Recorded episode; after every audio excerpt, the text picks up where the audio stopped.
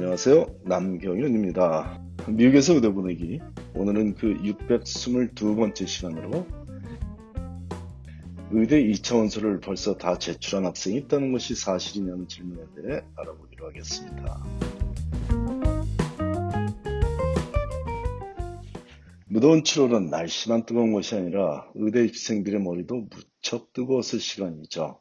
그 이유는 지난 6월 25일부터 학생들에게 전달된 의대 2차 지원서에서 요구하는 수백 개의 에세이를 정리하고 치열하게 머리를 쓰며 지냈을 학생들이 제법 많았을 것이 자명하기 때문입니다.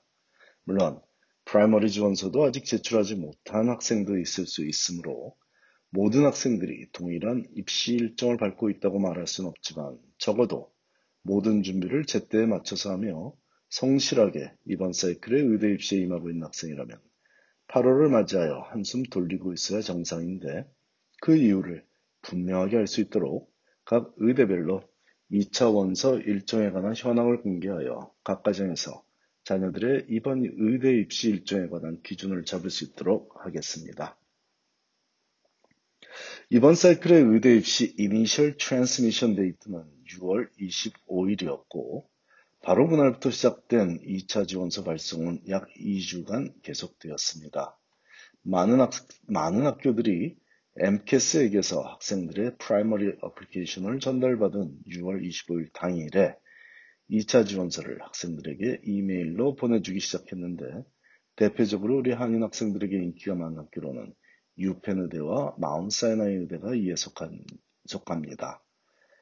secondary application 혹은 자녀들은 줄여 서 secondary라고 표현하는 이 2차 지원서를 각 의대가 지원자들에게 보냈다는 의미는 이 secondary application을 작성하여 제출할 수 있는 각 의대 웹사이트에 로그인할 수 있는 초대장을 보냈다고 설명하는 것이 가장 현실에 가까운 표현이 되겠으니 참고하시기 바라고요.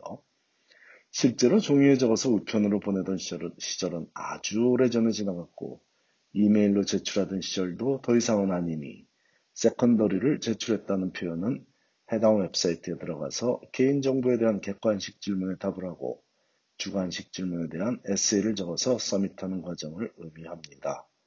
앞에서 말했듯이 유펜 의대와 마운트 사이나이 의대로 시작된 secondary 초대는 존스 홉킨스 의대와 스탠포드 의대가 6월 28일에 보내기 시작했고 터프츠 의대와 BU 의대가 다음 날인 6월 29일 하버드 의대가 그 다음 날인 6월 30일에 보내기 시작했습니다. 7월에 들어서는 1일에 브라운 의대, 독립기념일이던 7월 4일에 콜롬비아 의대, 7일에는 다트머스 의대, 7월 8일에는 UCLA 의대, 9일에는 케이스 웨스턴 의대를 비롯한 많은 의대들이 secondary를 보내기 시작했고 7월 12일에는 예일 의대와 코넬 의대가 보내기 시작하더니 다음 날인 13일에는 메이오 의대 그리고 7월 15일에는 밴더빌트 의대가 드디어 secondary를 보내기 시작하며 secondary 발송은 모든 의대 에서 진행되고 있습니다. 제가 표현하기를 언제부터 보내기 시작했다고 하는 이유는 해당 의대가 secondary를 발송하기 시작한 날짜가 그 날짜라는 의미이고 그 시점부터 계속해서 AMCAS로부터 primary 지원서를 전달받은 지원자들에게 secondary를 보내고 있다는 것입니다.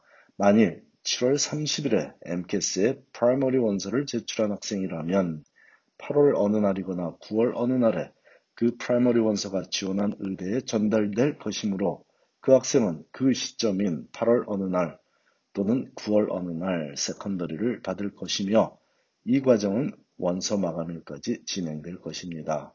간혹 조지 워싱턴 의대처럼 primary 원서에 대한 검토가 끝나지 않아도 일단 원서만 AMCAS에 제출하면 secondary를 보내주는 의대도 있지만 일반적으로는 primary 원서를 제출하고 4주에서 8주 이후에 secondary를 받게 되니 참고하시기 바랍니다.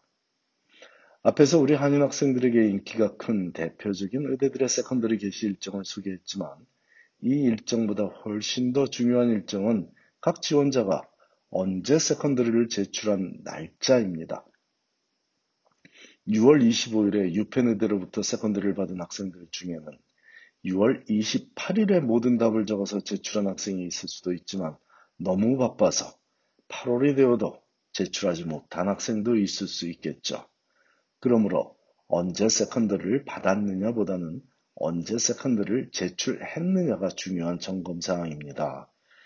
7월 말이나 8월 초가 되면 모든 대학의 premed committee에서 준비한 추천서도 모두 제출이 된 시기이므로 학생의 secondary만 제출되어 있다면 그 학생에 대한 검토가 시작될 수 있고 이 과정을 거쳐야 인터뷰에 초대될지가 결정되기 때문에 secondary를 받기만 하고 제출하지 않은 학생은 검토 자체가 시작되지 않고 있으니 당연히 인터뷰에 초대될 수가 없는 것이죠.